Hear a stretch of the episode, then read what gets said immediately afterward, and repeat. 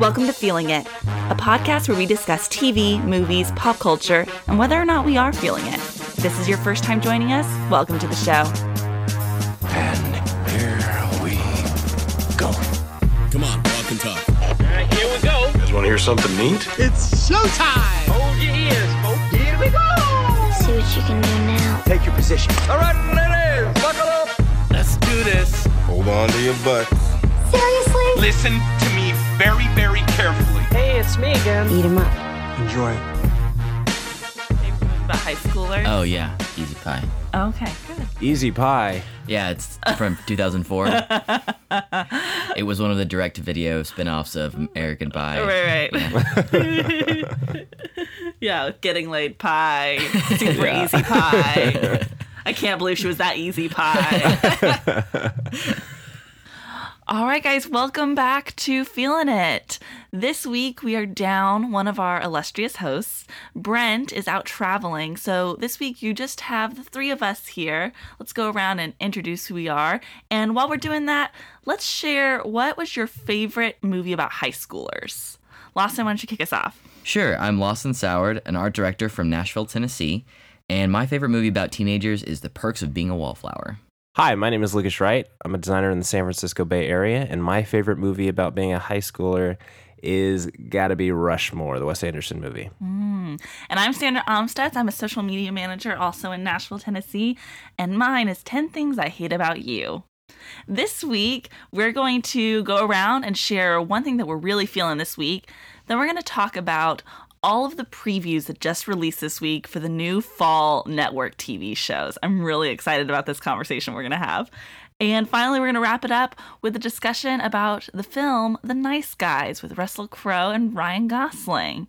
So let's get started. Lucas, what are you feeling this week? Okay, this week I'm feeling Jon Benjamin's new album, Well I Should Have. Jon Benjamin is a comedian and actor known for Archer and uh, Bob's Burgers, uh, Wet Hot American Summer. The, have, you, have you guys heard his new album? No, not at all. I didn't know he was a musician. Okay. The best part of, of, of this thing is that he's not. This is a jazz album where he can't play the piano, and every and, and so he he brought in a bunch of studio musicians um, who are re- just really great jazz, uh, a tr- like a trumpeter drummer, um, and they all go into this and to the studio and start to play, and he j- is just completely he's just he's just ad libbing on the piano and has no clue what's going on, and it's it's fantastic. Um, Is is he bad at piano or just literally has no clue how to play? he has he has he has no idea because I, as I said the the title of the album is well I should have and then there's a uh, and then at, in tiny tiny letters at the very bottom it said it says learned how to play the piano. um, he he literally has no clue what he's doing so he's just banging keys. Um, but because it's jazz, you, you can almost get away with it for like half a like half a second. You're like okay okay and then, and then it's just it, it completely falls apart. But it's it's hilarious. It's really great. Um, the the intro and outro tracks are are basically the, the intro track is a skit that he does um, with um, a couple couple of his co-stars from from Bob's Burger. Um, but it's basically about him selling his soul to the devil. It's a little not safe for work, and the closing track is also just him rapping, which is all extremely not safe for work. but it's hilarious. Um, let me play a clip.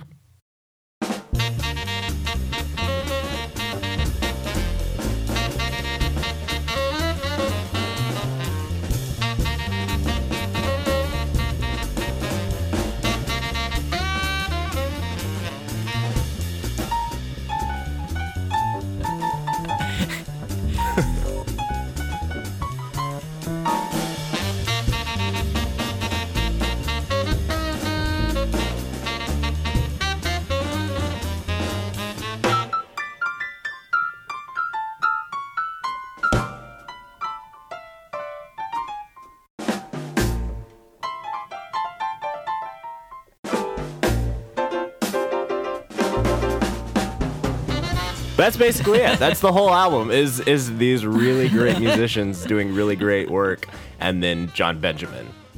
So it's yeah, it's hilarious. So, Lucas, where are when you're listening to this album? Where are you typically? Are you at work? Are you at home? Like, am when is the everywhere. best place to enjoy this album? the best place to enjoy this album is at a fancy dinner party where you have people over and they have no idea what's going on and they can't complain about it because they don't know if it's actually just really fancy jazz.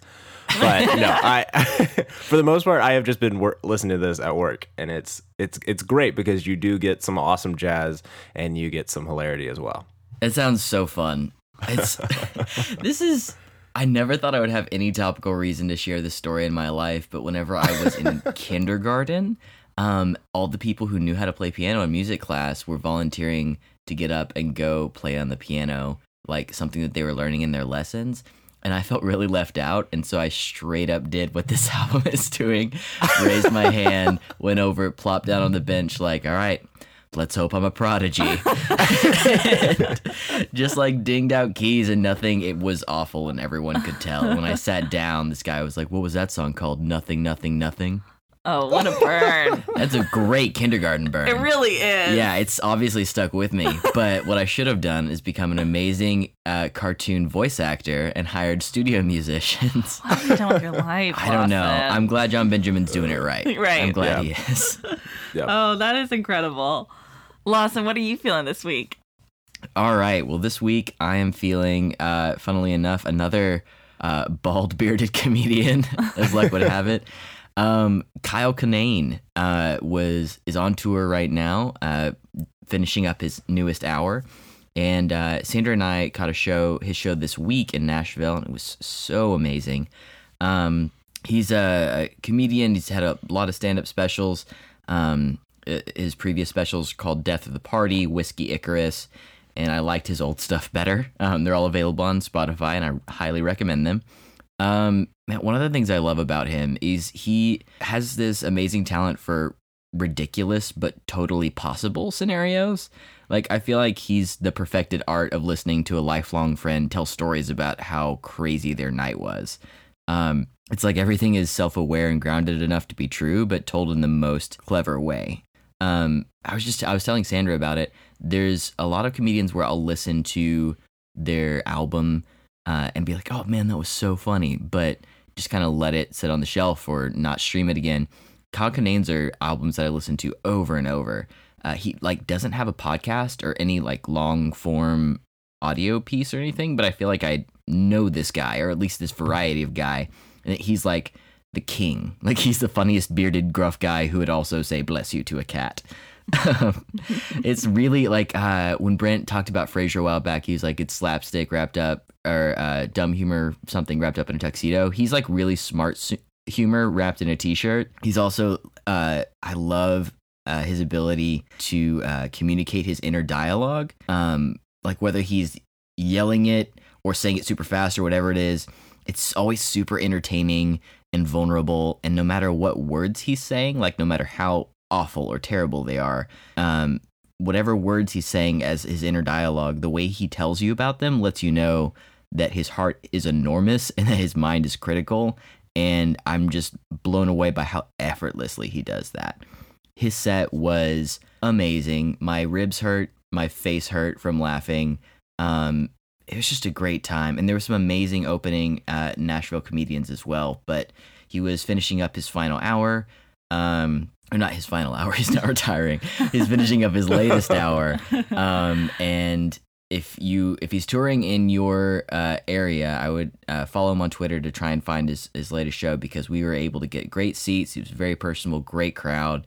Um, and if he's not touring through your spot, then keep a lookout for his newest comedy special because he said most of the stuff he was doing was from that uh, or was going to be in his new hour, and it was dynamite. I think he's. I think he mentioned that he's about to record his film his newest hour soon. So hopefully, That's right. He said a week from now. Yeah, so hopefully that will be released, you know, as soon as possible. Um, I really like what you said, Lawson, about like his inner dialogue. Um, that's such a specific skill that the great comedians can have of like really translating that in a funny way. I saw Maria Bamford perform last night, Oh yeah. and she is like a queen at it. She no one I think does inner dialogue better than Maria Bamford. But yeah, some of my all-time favorite comedians are so good at that of like speaking their thought process aloud in a not a conversational way, but in a literal this is these are the thoughts running through my head at the moment way. Mhm. Um yeah, he was so incredible. it's so human and so validating to hear someone say that because we all have those crazy thoughts that run through our head. The fact that uh, these comedians are able to take it and grab a hold of those so they can talk about them later and then organize them in a really funny, uh, relatable way. It's just like he's awesome at that. I Maria Bamford's incredible. One of my favorite Kyle Kinane anecdotes is because, like you mentioned, like on the outside, he's such he seems like such a dirtbag. You know, Yeah. he's, he's he's old, he's gruff, he's had he's he's admittedly had rough on his body, um, but inside he's yeah, like you said, is so critical, prob- like a very sweet guy. Mhm. Um, one I t- saw him a couple of years ago in Nashville, and before him, every single act before him looked exactly like him. um, it was like three different guys that were just variations on Kyle Kinane. And by the time he finally came out on stage, I'll never forget this opening line. Um, he as he was walking, said, It's just another straight white man disappointed in his privilege. This must be a comedy show. and every single time I go to a comedy show, I think of that line. oh, It's so good. Well, yeah, listen to his old stuff on Spotify and keep a lookout for his new hour coming out soon. yeah, his new hour is just really exciting. Um, this week, I'm feeling the Netflix show Grace and Frankie. Do either of you all watch this show? No, it is one that I. It's one that I've I've been really excited about starting, but I haven't. Lindsay has watched a couple episodes, so I've seen it, but it's usually like when I'm getting home. Sure. Yeah. So the first season came out last year, and I really adored the first season. And the second season came out, I think, about two weeks ago, and I just got around to it this past week. Um, this show is probably my favorite Netflix original show. Um, Wow. it's so good and easy to watch. It's a half hour episode and it's a comedy, but it's a comedy with so much heart and emotional depth. Um, it stars Jane Fonda, Lily Tomlin, Martin Sheen, and Sam Waterston. And all four of those as the main actors are over 75. And so this is one of the rare shows that really explores what life is like for someone in their late 70s. Um, the characters, for, for anyone who's not familiar with the show, the basic plot of it is that in the very first episode, um, Jane Fonda is married to Martin Sheen. Lily Tomlin is married to Sam Waterston. Um, the two men are law partners together, and they announce to their wives that they'll be leaving their wives because the two of them are in love with each other. And so these two wives, who have known each other for a long time but never really gotten along, form this bond over the common fact of their husbands leaving them. Um, It's the classic American tale. right. um, this show, it's so, it's very funny for one. Lily Tomlin is a comedic genius, and I adore wa- watching Agreed. her. Yeah, every moment she's on screen. Her physical comedy is so funny. Her delivery is amazing. Um, but the best thing about this show is the chemistry that these four characters have with each other. Jane Fonda and Lily Tomlin obviously play so well together as these f- friends that are antagonistic with each other. Um, and then Martin Sheen and Sam Waterston are both such incredible actors that are playing a really beautiful love story with each other. The show is so romantic. It's about what it's like to find new love in the later years of your life. It's about what sex looks like for older people and the struggles that they face and the joys that they face. Um, I can't get enough of this show. Like I said, the second season came out this past or this in the recent weeks.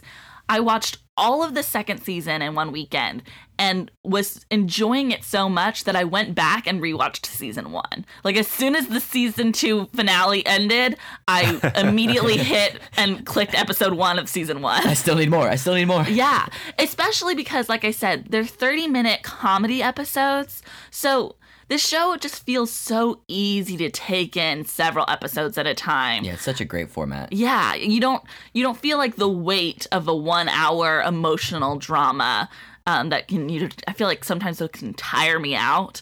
Um, I never feel tired watching this show. I also want to point out that I feel like the secret star of this show is June Diane Raphael. She is a favorite comedy actress of mine, and she plays one of the daughters of this of one of these couples, and she steals every scene that she's in. She plays kind of this um like bitchy but very funny businesswoman and every single time she's in a scene, I love every character choice that she makes.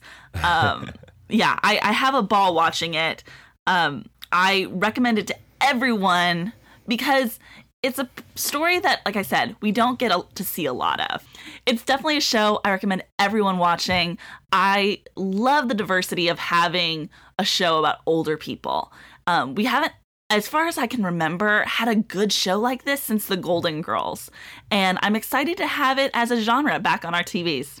So, speaking of TV and what's new on our TV shows, um, this week we watched all of the previews that came out for all of the fall network TV shows. All of them. As every one that was released, um, Yeah. every network released them, but there's still, I think, one or two shows that they didn't release trailers for. But we pretty much Because watched they're all of be terrible. or they're going to be so good that they're keeping them a secret. Yeah. Um, Um, this is one of my favorite times of the year. I love watching these previews for these pilot episodes because you it's like a 3 minute version of that show. You get like the beginning, the middle and they tell you what the, how the episode's going to end in the preview. I didn't know they, They did that until I was watching these. I'm like, that's the whole thing. I love it so much. And I love how some shows really do look so exciting and a lot of them just look so bad. And so bad. to be fair, most pilots, not all, but a lot of pilots are bad. Mostly because True. you need time to build chemistry and like get into a writing style and find out what your show is going to become. So it's it's unfair to expect a pilot episode to be amazing. Um, but some just look bad and are but poorly conceived plots. Um, one thing I will say is that the three of us watched every trailer we could find for all of these network shows. Um, and we're going to talk about plot descriptions, but I think you will best enjoy this conversation if you go and watch these trailers yourself. All the links are going to be in the show notes. That being said, I think we should go around and let's start off by saying which ones um, we're really excited about. Is there anyone, any show in particular that after you saw that preview, you were like, yeah, I'm definitely tuning in as soon as this comes on? Lucas, what about you? Yeah, for me, the really the one show that stood out that one, I can't believe they're making this, and two, I can't wait to see if this even works. But uh, the show Downward Dog. Oh my um, gosh, on, yeah. uh, what is this on? Yeah, it, it's on ABC. Um, it's going to be one of their one of their mid season shows, and it's basically it's based off the web series Downward Dog, um, and it's just it follows this uh, this woman from the basically perspective of her dog most of the time um, in like little interviews. But it just looks so ridiculous and so just weird. I don't I don't know if this is a show that can they can handle being on ABC, uh, but I'm really excited to see how it goes. Yeah, it looked, it doesn't look like a show that I would watch, but it also doesn't look like your typical, like, show about a dog on a network TV show. It does have a strange comic sensibility that I appreciate. Um, it doesn't look like what I would imagine like a Tim Allen show would be like if he was the voice of this dog, you know? Right, Um, exactly. we can see how that would play out in a movie if anyone's interested in renting Shaggy Dog. Right.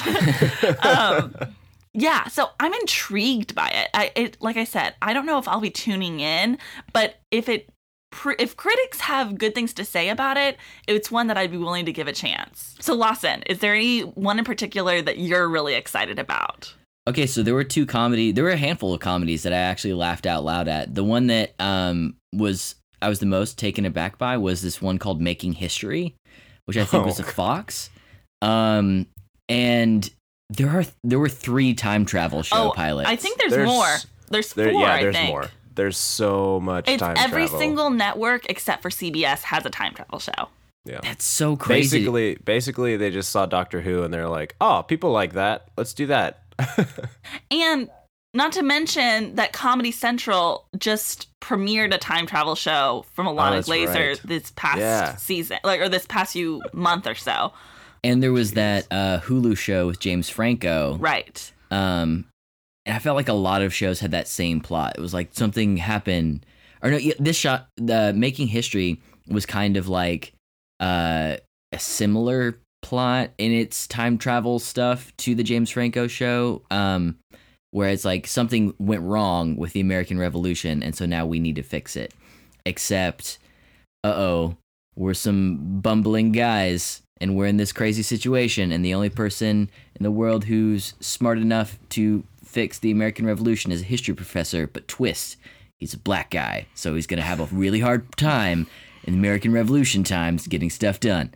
Um, overall, it I could see it flop. That's I I feel I don't want to be negative, but every time I watched an episode, I I almost everyone that I saw, I was like, I think that's gonna get canceled. But I think that show could yield some really funny stuff. Well, that show I think is um created by Phil Lord and um Yeah, what is Tim- it? Tim uh, Miller. Tim was it Lord and Miller? Lord and Miller. Yeah, name. I, I, don't I, forget what his first name. names. Yeah. So they're so they made the Lego movie, Cloudy with a Chance of Meatballs. Um, they're really, really great directors. Oh yeah, So that gives me some confidence. Um, they have two shows I think at Fox this year. did they do Son of Zorn? Yeah, yeah, that's also one of their shows. Okay, I laughed out loud at Son of Zorn also. And I, I couldn't believe it was a real show, but I was also like, oh, I could totally get into that. It's um I feel bad we're just throwing around all these names. So the the premise of that show is basically that there's this animated kind of He-Man type character who uh, has a child with a live action like sitcom family. Like it's all set in the real world. It's a live action sitcom show, but then there's this random animated character um, who comes back to meet his like uh, his son, played by Johnny Pemberton, and it's like amazing Fox animation, and it looks like the way that they integrated it into the live action stuff was really good. It's voiced by Jason Sudeikis, right? I it sounded like it, but it sounded it like up. to me, yeah. And just a lot of really funny visual gags. Um, some of the same kind of humor you'd see in like a Thor movie or something like that, where it's just like this A little dirtier though. yeah, definitely dirtier, definitely over the top, but just that kind of like worlds clashing of this like Norse mythology hero type figure. Warrior figure. Right. but- interacting in like plain human world. Um, the show that I'm the most excited about, granted, there were a lot actually this year. I was surprised by how many I'm real I am really looking forward to. Um, is Speechless, the Minnie Driver Yeah. sitcom. yes, that looked incredible. Yeah, family sitcoms I think are my favorite type of network TV show. I think they have the most potential to last a really long time. There's such a richness of material in a family sitcom. Um, because as long as you have great lovable characters, you're never going to run out of storyline. Um, and this one is so interesting and new and looks like it has so much heart.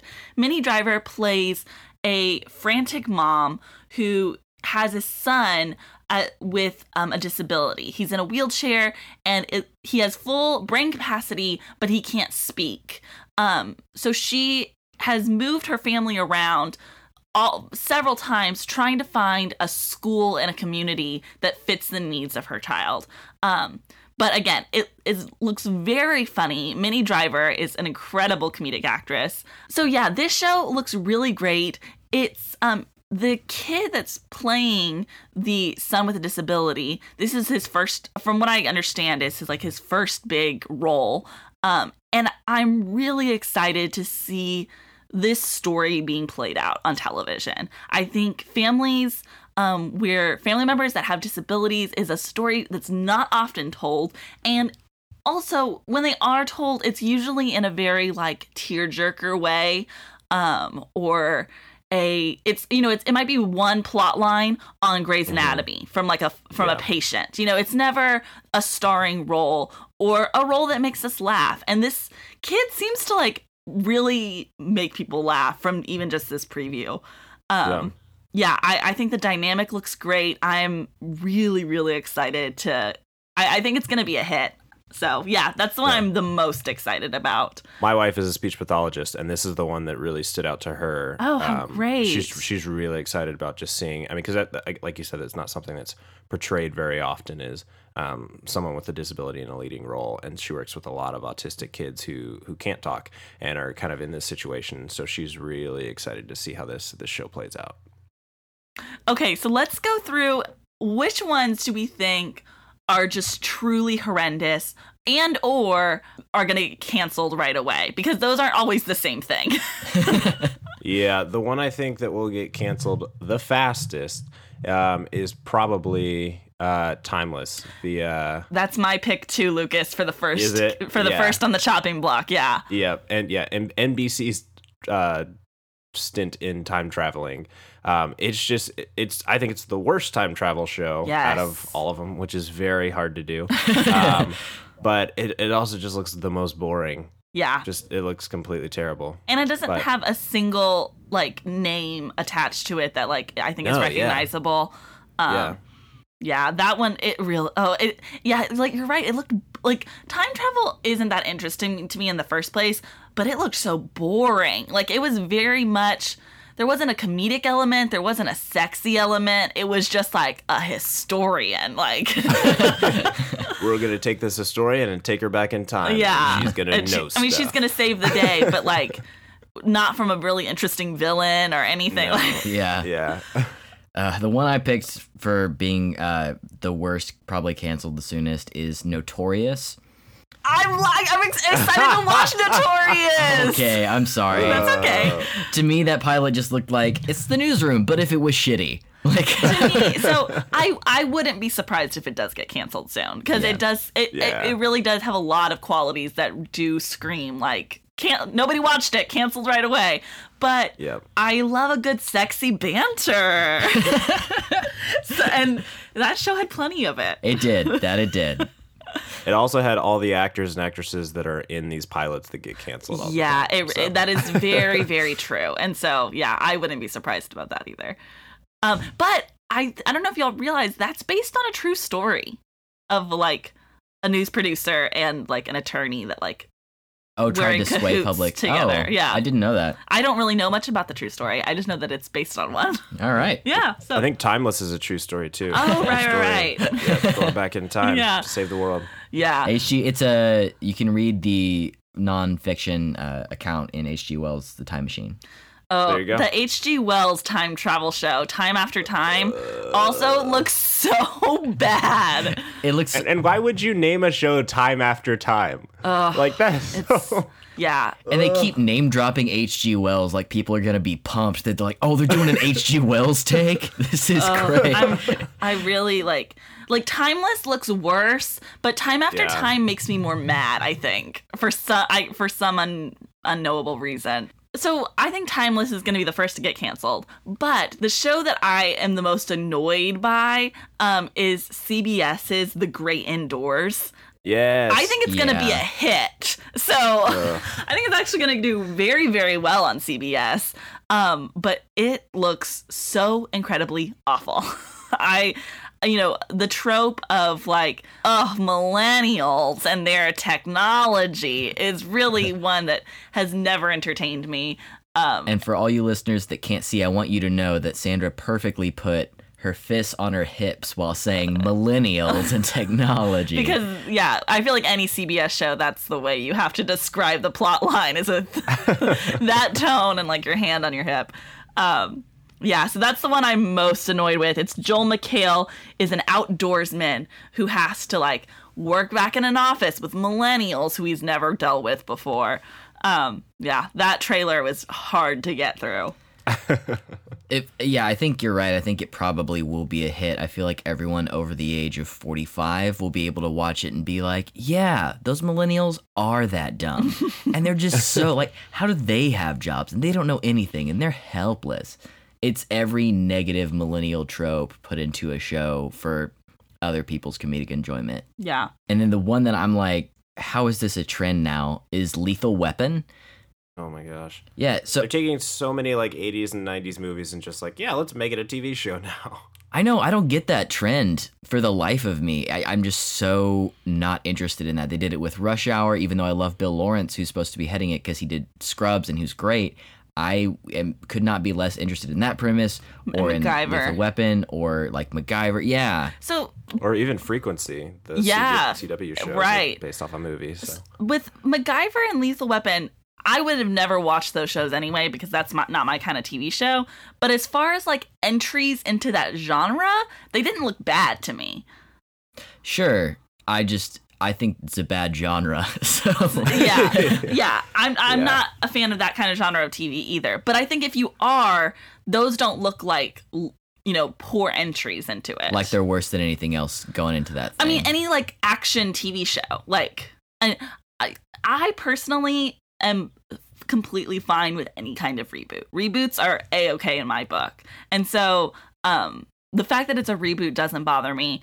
It's to me as long as it's like a quality storytelling is all that matters. Totally. And I don't know if it was because I had watched that uh, Shots Fired trailer before it or what, but I was just like, there's a lot of cavalier talk about like police accidentally killing people. And I'm like, I know this is an action comedy, like a buddy cop movie, and so it's supposed to be mindless. But I was just like, oh, I'm I'm raw to the nerve of just like, whoops, we killed somebody and we're cops. Like, Yeah. great. Uh, in in the Lethal Weapon trailer, it didn't bother me. I, I don't know. So it, it- It wasn't supposed. I no, it wasn't Yeah. supposed to. Like that's not what it's trying to Yeah. do. Not trying to be a because it's so fantastical. Also, like yeah. Yeah. regular police are not doing the kind of work that they're doing in that trailer. jumping out of windows and landing on cars. yeah. I'm I'm really excited to see what the fall brings, um, and I'm really excited for a lot of things to get canceled. Yeah. so Lucas, if you were uh, just based on all these trailers, about like how many of these shows, ball estimate, do you think that you're gonna watch the pilot for? I'll probably watch. I so I love watching pilots. Yeah, me too. Um, so I'll I'll probably watch the pilots for maybe like ten of these. Mhm. Um, but I mean, We'll see what sticks. am I actually in- interested in moving forward with, with with some of these? I'd say probably like two or three. Sure. But I am excited to see kind of where where this goes. There's a lot of lot of black best friends going on in Oh, these shows. there really this are. fall. Yeah. Yeah, especially in the time travel shows. Like Oh my gosh. Yeah, every time travel show is like, oh, we got to put someone black in there. And then- because that's going to be funny when they go back in. Yeah, what are they gonna do? Time will tell. Hey. Alrighty. Well, let's um, move into talking about the nice guys. First of all, we're going to talk about it a little bit without any spoilers involved, and then we're going to move into a spoiler conversation, but we'll make sure to let you know when those spoilers are happening. How do y'all feel about Shane Black as a director? Are y'all like fans of his? Have you seen his movies before? Were you going into this excited because it was a Shane Black movie? What was your feelings going in? For for me, I don't like pe- people talk about there being like a Shane Black like style of movie um as if like I don't know, as if he's like Terrence Malick or something, where he has this like this sense of Like, you know, distinct. the same exactly, Yeah. exactly this distinct style that um, he's known for. But I mean, really, you have Kiss Kiss Bang Bang, and then Iron Man three, which are two completely different movies Yeah. before this one. So I don't like I I did I like I knew I knew I knew it was him. I, I really like Kiss Kiss Bang Bang. I sort of liked Iron Man three, um, but I, I I wasn't coming into this with um any like any bias toward toward Shane Black or any expectations. I guess. Mm-hmm. I never saw Kiss Kiss Bang Bang.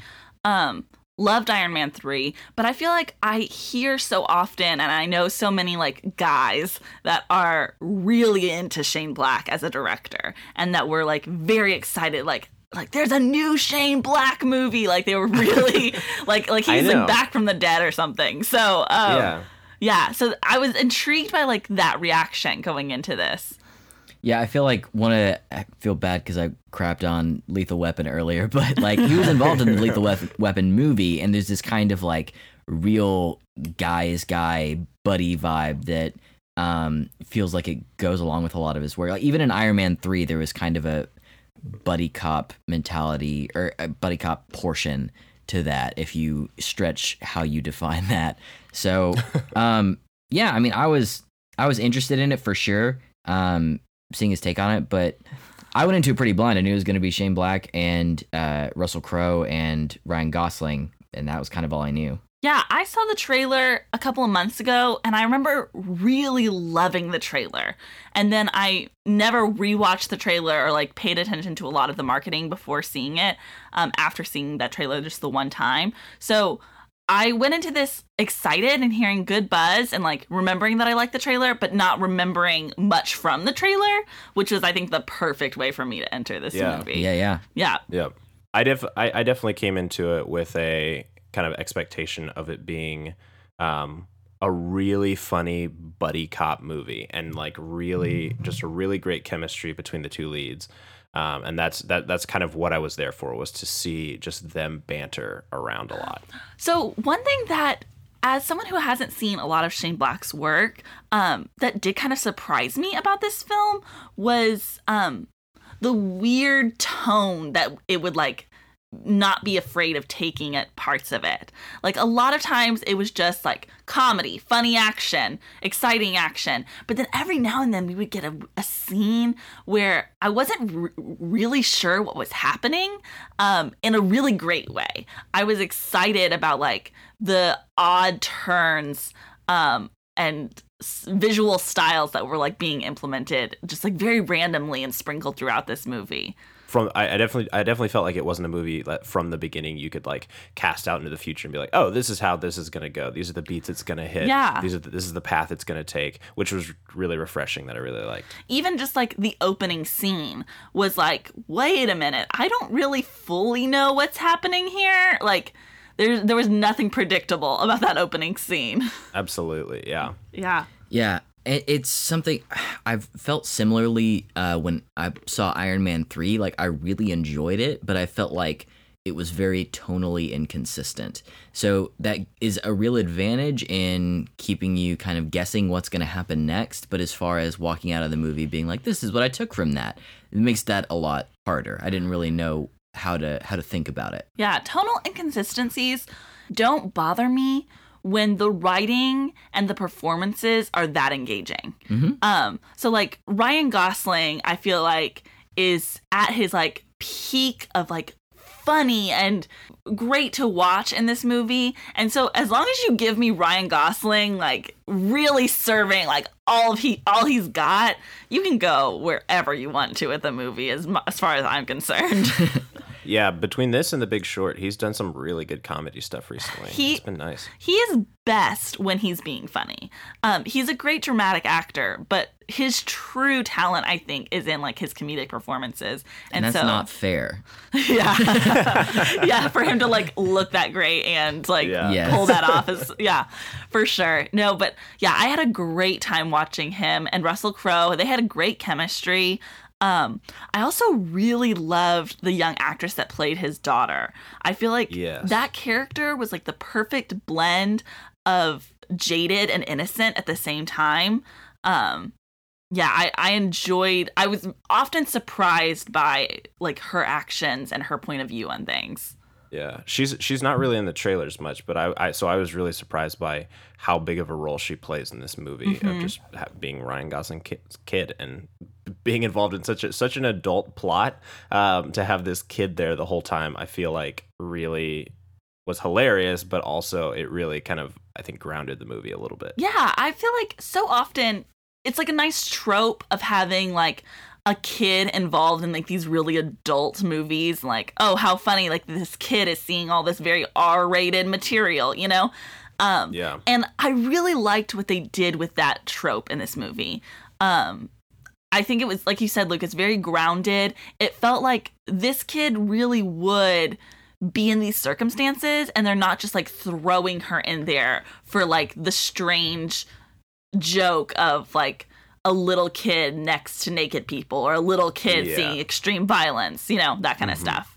This to me, this felt like a movie that was based on like a '70s TV show that they're remaking. Going It like, did. like It that's felt like- it, it, Yeah, it's it's not. This is a completely original movie, but th- but just that's that's what it felt like, and I think it is because the characters have such I guess such such depth to them and such quality that it feels like this is like this is somebody writing for characters that he knows Or that we already that know. established, or yeah, Yeah. yeah, that yeah, the established characters that um he's just kind of bringing back, and it felt like that that's what this is. Like this is um these characters actually live in the real world, and this is um, they're they're already kind of set in their ways, and this isn't a kind of a this isn't a coming of age movie. This isn't a um, I'm making a, a huge life turnaround movie. It it really is just these these people are going to do their thing, and you're just going to go along for the ride with it, which I I really liked. It was really neat. Um, I would say the the plot itself um, gets a little not confusing, but I think a little um it's not the clear it's it's not it's not super clear what's going on. Uh I feel like the MacGuffin in this movie is is is pretty basic and uh there there aren't a lot of like crazy um, I guess intellectual things that you've got to keep track of in this movie. It truly is just about the characters. It's about these guys are going to do stuff and you're going to watch it. Well, and it's a mystery, and that's one of the things that oftentimes whenever I'm watching a mystery, I'm and it feels a little muddled. It makes me wonder if I'm a dummy and it's going over my head, and like it does make sense in the way they're laying it out. Um, just I lost track of all the moving pieces, or if it was legitimately a case of people being too close to it and being like, oh, we're going to lay this out here and lay this out here so that whenever you look at the whole picture and you know how everything goes, it makes sense. But if you're coming in watching it for the first time, it's totally, it, it doesn't hold together and doesn't make sense. Um, Yeah. because I, I agree. Like I, I really enjoyed the movie, and I, I always enjoy uh, watching a, a mystery as well. And uh, but the way it unfolded, um, kind of lost me at one or two points, and then it whenever it brought me back in, I was like, okay, now I, I'm I get it. I'm locked back into what's going on. Um, but yeah, and I'll also say that I I really I think you're right about it being a situation uh, or about uh, being a movie that felt like a TV show. Even the not to give anything away, but the ending felt very much like, oh, this is a franchise. Like these these are guys that go on adventures, and we just got to see one of their adventures um, happen just now. And that if you are planning on seeing any kind of larger character arc play out with any of them, you're gonna have to see it play out over you know weeks or seasons or sequels or whatever it is. Yeah. Yeah. Tune in Tuesday nights at 8. Exactly. Exactly. exactly. Yeah. Yeah. Just going back to the mystery element, I would say it's not a good mystery, but it is like a fun time. This is not like the kind of movie that I would normally go see in theaters. I would usually like wait to rent it and have like a really fun time watching it at home, um, like eating dinner or something. Yeah, this movie Yeah. seemed perfectly set to watch over and over again. Yeah. Yeah, We or like with a bunch of friends in a living room. It's you know, um, Mm-hmm. but I still had a great time with it. I also wanted to say that I really loved. I liked the setting so much of the 70s, and I loved the seediness of the set decor and the style. But I loved that it was seedy and grimy without being dark and gritty. You know, it was a very violent movie, but it never felt like a gritty tale of these two guys. Like it was very lighthearted throughout. And I I like go back and forth on whether I enjoy like violence in movies and I really t- I'm figuring out that I really only enjoy it if it's very lighthearted. So movies like Kick Ass um or um what's the other movie with Colin Firth, the other Mark Millar or Call, uh, Kingsman. Yes, The Kingsman. Um, so those are two movies both that are like incredibly violent, but that I had a super fun time with. And I remember when I saw the trailer for this movie, um, like the trailer has a ton of the violence in the movie. So I was very prepared going into this, and I knew I was gonna have a good time with this kind of violence. I do feel like a lot of it felt like PG-13 violence. I felt think that's what I felt like. it- yeah, yeah, yeah. I and I I'm I'm I'm kind of a big fan of uh, as well. It's just like let's not focus on the gore and the and the violence for the violence sake. Um, a lot a lot of PG-13 violence is more just focused on like the action beats. Yeah. Um, which I which I think is fun. Yeah. But there um, there are some some serious R-rated stuff in this movie. Yeah. For but, sure. Um, not not so much on the violence side. I thought it was very realistic violence too, which I appreciate. I mean, some, oh, see, I was gonna say the opposite. Well, there were nods to it being the okay. Let me say this: the the violence wasn't particularly realistic, but there's like this scene where um it doesn't give anything about the plot or anything, but um Ryan Gosling punches through a window and like gets cut really bad and has to go to the hospital. That that was a great moment. Um, That's a great comedy. Uh, Moment yeah, for sure. abs- Absolutely. And like you don't see that in movies at all. It's like you punch through the window and then you go and you steal the file. And, Right. like no, that's you're gonna have shards all over your arm. yeah. Um, I will say my favorite type of R or gory violence is when it's like comically gory. Um, Yeah. So there is, and they give this moment away in the trailer, but there is a great moment where it's like an incredibly bloody violent moment. Um, Yeah. That I think is so funny. And so like when Oh, when yeah. violence reaches that level, I have a really fun time with it. Um, Yeah. Yeah. I do think I do think about the, the the hand through the window thing. I what I didn't like is that they set up that gag pretty early in the movie where somebody punches through the window and you know gets cut, and then like five people get thrown through windows throughout the rest. And they're of the all movie, fine. And no one gets. That's so true. That's so true. It's like, see, guys, we're the- yeah. grounded, so just stop thinking about it. the whole yeah the the whole like last action beat of the movie is just a guy. F- like going through like eight windows, just in, right in a row, Constantly. just boom, boom, boom, and completely, completely fine. being able to survive an action film and how like how Yeah. ridiculous it is like wait are we still alive after all the events that have happened so far in this movie yeah yeah, they address that really well. yeah, Oh yeah. I will say with with, with the action beats, I I there's a shootout in the middle of the movie that gets a little Hollywood. Like it is just basically a straight normal shootout that you have seen in every other movie. Um, and at that point, at that point, I was I was not invested in that fight at all. Um, I was really invested in the in the little skirmishes that have happened throughout the movie. But at, at, at that point, once it just turns into a normal shootout where everybody's shooting automatic weapons and nobody's getting shot at all, and people are just still running around and everyone's missing, that kind of that kind of action uh, is just the most boring for me. So boring. yeah, yeah. That to me speaks to some of the the puts better language to the tonal inconsistency that bothered me throughout this. It's like sometimes you're just a standard action movie and you've got all of this like zero stakes gunfire, and other times you're like trying to figure out a clue, and other times you're hanging out with and it's a family character study piece and other it was just it was very um i thought there were some really cool and really interesting things that they did and it turns that the the script took and um the portrayals by i thought that russell crowe and ryan gosling did a great job. Um and the actress that played ryan gosling's daughter was incredible as well. But um just because there were kind of little bits of different kind of movies thrown into there the, there were some kinds of movies that this is the best that, that that can be done and there were other genres being thrown in for a couple minutes that I was not interested in. Yeah. all right do we want to talk about spoilers for just a little bit Let's do it. all right Before we get started, does anyone want to get out? Are you paying attention? It's your last chance to walk away.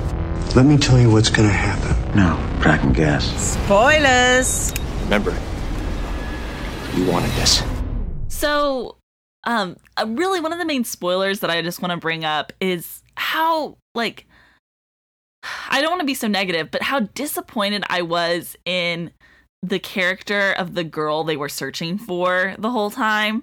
Um, I feel Oh, like yeah. when we finally catch her and get to spend time with her, um, I expected her to like put out this like great performance and like be worth Oh, like all the searching we've done. And Yeah. then she just kind of has like a whiny explanation of like the main plot of the movie and and, and that was a little disappointing for me She does have a great yellow dress. uh, that dress was really great No, I agree because like, the things she was talking about, I mean, this catalytic converter and going against corporate uh, greed and all this. Stuff. I was like, yeah, that's an interesting premise, but the way she presented it was so whiny and Yeah. like they kind of were making fun of that perspective. and i kind of get like the whole reason they do that is because the characters like need to still be unsure of whether like she's ma- making sense or not, or like whether she's Yeah. like being you know dramatic or whether she's being real. And so like they need to be you know on uneasy ground with her. Um but yeah i just expected something a little bit more dynamic from a girl we've been searching for for so long. And then for her to be killed so shortly after was also Yeah. frustrating I thought that scene. I I kind of liked that that. I don't know why. Whenever she ran up to the car and the guy just like pulls out a gun, like, oh look at that, like boom, dead. Like, yeah, that's probably how this would have played out in real life. Oh, can we also talk about speaking of matthew bomer in Oh my This gosh, movie. he's the reason I showed up for this movie. okay i adore matt bomer um Yeah. he's also one of like the Is most Is that John Boy? yes Yep. Okay. He's also, I think, one of the most beautiful people on the planet. And Mm-hmm. I was so impressed by how easily they made him so disturbing by just giving him a really bad wig. Like, that hair was so bad. And like that's all it takes to make like one of the most beautiful people on the planet like slightly like uncomfortable. I haven't seen him in other stuff. What's he in? He's in a lot of Oh, stuff. man. Uh He's in he's in Magic Mike. Um, he's in he had a network he had a show for a while. uh, White Collar, Yeah. Which is really great. He was in The Normal Heart, which was an HBO Oh, okay, yeah, show yeah. with Julia Roberts. Yeah. I I think he got nominated for a Golden Globe for that yeah, one. Yeah, he's yeah, Um, good. but he's he's a he's phenomenal and I I feel like he's he was way underutilized in this movie. yes, I, absolutely. like, he didn't- like it's like 45 minutes in and I'm like, "Come on, where is he? Just waiting, waiting here for I him." know. and like He did just kind of show up. It's like this guy who we've talked about once, and then he's there. There wasn't really any build up to him. Yeah. I feel like I would I wanted more dialogue from him. Like he's such a good Yeah. actor that like and his action scenes were great. He was great doing them, but like But that's all he did. yeah, like you have He like did- this yeah. amazing actor, like give me some more creepy moments, you know? Seriously. He had like 10 lines maybe. The rest of it was just him running around shooting. Um, but yeah, I yeah, I really wanted them to build him up more and be a little bit more um I guess a little more formidable cuz he I mean, he is he is creepy when he shows up. I mean, but he just When he's like he when he says to Yeah. that young girl like if you help me I won't I won't kill I'll only kill Holly. Like Yeah, that was such a great moment that I was like let's like drag this out more because like that Exactly. dynamic is fascinating. Yeah. Yeah, yeah. I want the bad guy to be creepy. I don't want him to just be a a, a gunman Right. running around. So Yeah, there was a plenty of gunmen in this movie like absolutely Yeah. yeah. um I feel I feel like the like his henchmen, like his underling guys, had way more screen time and more um, dialogue than he did. So Um, one thing I liked a lot about this movie, just because I love this as a trope, is like seedy professionals like having a code of honor about their profession. I love it in heist films. I love it in hitman films. Um, when like someone who does something that has no laws about it has his own personal or like in his mind the industry set of like laws and honor uh, that is always fun for me to watch. And so russell crowe like bringing that up often um yeah, was really great. Industry standards for bruisers. right. Yeah and when like two other guys like come into his world he's like what are you doing this is unprofessional get it together like oh i loved that You break up the place, I understand, but you pissed me off. yeah Not. Is this what you wanted? Did you come here wanting to do this? yeah. And then even his interaction with Ryan Gosling when they meet for the first time, where it's like kind of understood, like, oh, we both have to make this happen, but like, we're gonna just like do it because that's the job, and like, Yep. And he's so professional whenever he comes seeking Ryan Gosling's help. He's Right. like, yeah, so I need your help for the like at the bowling alley. And he's like, fuck you, you broke my arm. Like I'm not gonna do and he was like, yeah, I'm off duty. Yeah, Yeah. I'm not doing that right now. And as soon as his daughter walks up, like, how much to beat up my friend? Like, yeah, thirty. I could do it for thirty bucks. Yeah.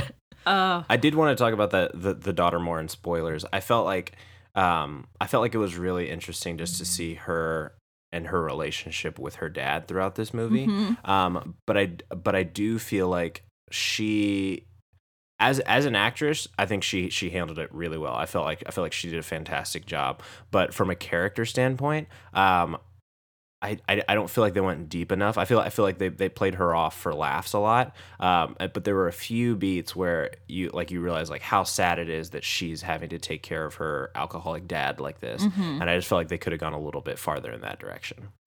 Yeah, they don't develop her very much as a character. Like she's a really interesting character and she does a lot of cool stuff Mhm. on screen, but you don't get she doesn't feel grounded in like how would an 11-year-old or how old is she 13? Something around there. Something like Yeah. that. In this situation, she's just like a small adult.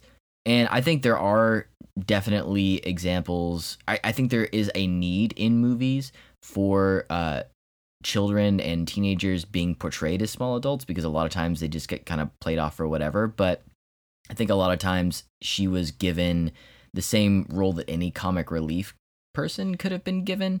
Um, but she just happened to be the, the daughter role. Hmm. Yeah, I, I, I kind of wanted it to end as as like her dad realizing that she's a kid. I have to like treat her like a kid, and he did not. yeah, I, I I didn't feel that way. I really I really liked what they did with her and I liked her persistence and like including herself in the plot line even though he's like, you know, trying haphazardly to like keep her at home. Um it really made me, you know, like when you mentioned that the ending of this movie felt like it was the beginning of a TV show. Um, It really made me wish that it was a TV show, so, so I could see like her skills and like increase and like her character go through different stories and like develop more. Um, I feel like the three of them would make a great show that I would watch. Yeah, I really agree with that. I, I don't mean to underplay or go uh, be overly critical about these characters and about their characterizations in the movie. It just felt like it felt like they were doing a really good single story out of like you were saying a TV show out of a serialized thing where you get to know these people over time. So I think I just often expect from uh, a contained movie that, that you're going to get all this uh, character development and see more interpersonal beats and all this kind of stuff and kind of know and love all these people by the end of it. And that that didn't happen for me. Um, but I did like all these characters. I didn't love them. I didn't like hold them in my heart um, and kind of understand them to their core. But I liked all of them, and I would love to see what I, they do on another similar case. Yeah. And I, I think for me, it ultimately comes down to the fact that I think this movie is trying to have a fun time, like as a priority. And so, um, and that's okay. Like sometimes you want movies where it's just a fun time to watch. Yeah. And I think that this is like a really good entry into that category. Yeah, she did have the daughter did have a kind of like a Harriet the Spy vibe. So like going out, wanting to do everything and be involved in what was going on and just completely unafraid of what was happening. So like that is a character that I am really interested in in seeing in roles. Um so I, I don't mean to say anything I don't mean to be overly negative about the role that she played in this. I thought it was really good. I liked I liked her. Yeah, I, I I think everyone did did a fantastic job. I think it's a really great movie. I I am I'm a little upset that it's playing opposite um, Neighbors Two. So you have these two R-rated comedies coming out at at once, and I don't. I feel like Neighbors is going to win this one. Yeah, um, I'm from the box office perspe- perspective. So excited to I- see Neighbors too. Yeah, yeah, but I, I, I do feel like this is probably I, I haven't seen Neighbors two, but I feel like this is probably the better movie. Um, but I feel like Neighbors two, Neighbors one was so good, and Neighbors two has such a big draw, and it will probably also be really really good. But I feel like this one, um, this one could have done better on a different weekend. Yeah, that's that is. I'm interested to see how it plays out. You know, by the time that this comes out, we'll we'll know people will know which one performed better this weekend. Um, Yeah, but I think uh, from I haven't seen Neighbors 2. I adored Neighbors 1. From what I've heard from critics I trust, Neighbors 2 is really really good. So, um I will I will be happy if it does well at the box office this weekend. Um, me too. I, I I am definitely rooting for Neighbors two. I just feel bad that these are competing. Sure, these yeah. should not be competing on the same. Right. weekend. No, I definitely see what you mean. I'm rooting for both. yeah, of them. it's it's a hard it's it's a hard call to make this weekend. And I think this movie will have a great second life, like whenever it's at Redbox, whenever it's on Netflix. Absolutely. Oh, oh, yeah. And I can totally see this Yeah. being something in regular rotation on a TBS or an FX or something. Oh, sure. Heavily edited. right, heavily edited. Are y'all have any other thoughts on the nice guys before we head out? I think we're good. All right, well, let's wrap things up um, and tell everyone where you can find us on the internet. Yeah, so you can find me Lawson Soured. Um, you can say hey at Twitter. I'm at Lawson West, and follow me on Instagram. Same handle. I'm Lucas Wright. You can follow me everywhere at Lucas and Stuff. Um, check me out on Twitter and Instagram. And I'm Sandra Amstutz. My handle is at Sandra Amstutz. My last name is spelled A M S T U T Z. You can also follow our podcast Twitter account at Feeling It Pod. We like to post links to our episodes as well as links to stuff that we talked about on the podcast or anything that we think is really cool and interesting. Um, you can find us on SoundCloud and iTunes. Make sure to rate us and leave a review. Thanks for listening. Bye. Adios. Later. Thank you. Goodbye now. Goodbye. Go away. I'll see you soon, okay? That's it? Go home? Move it along, Padre. Goodbye, old friend. That's it. That's our show for tonight, people.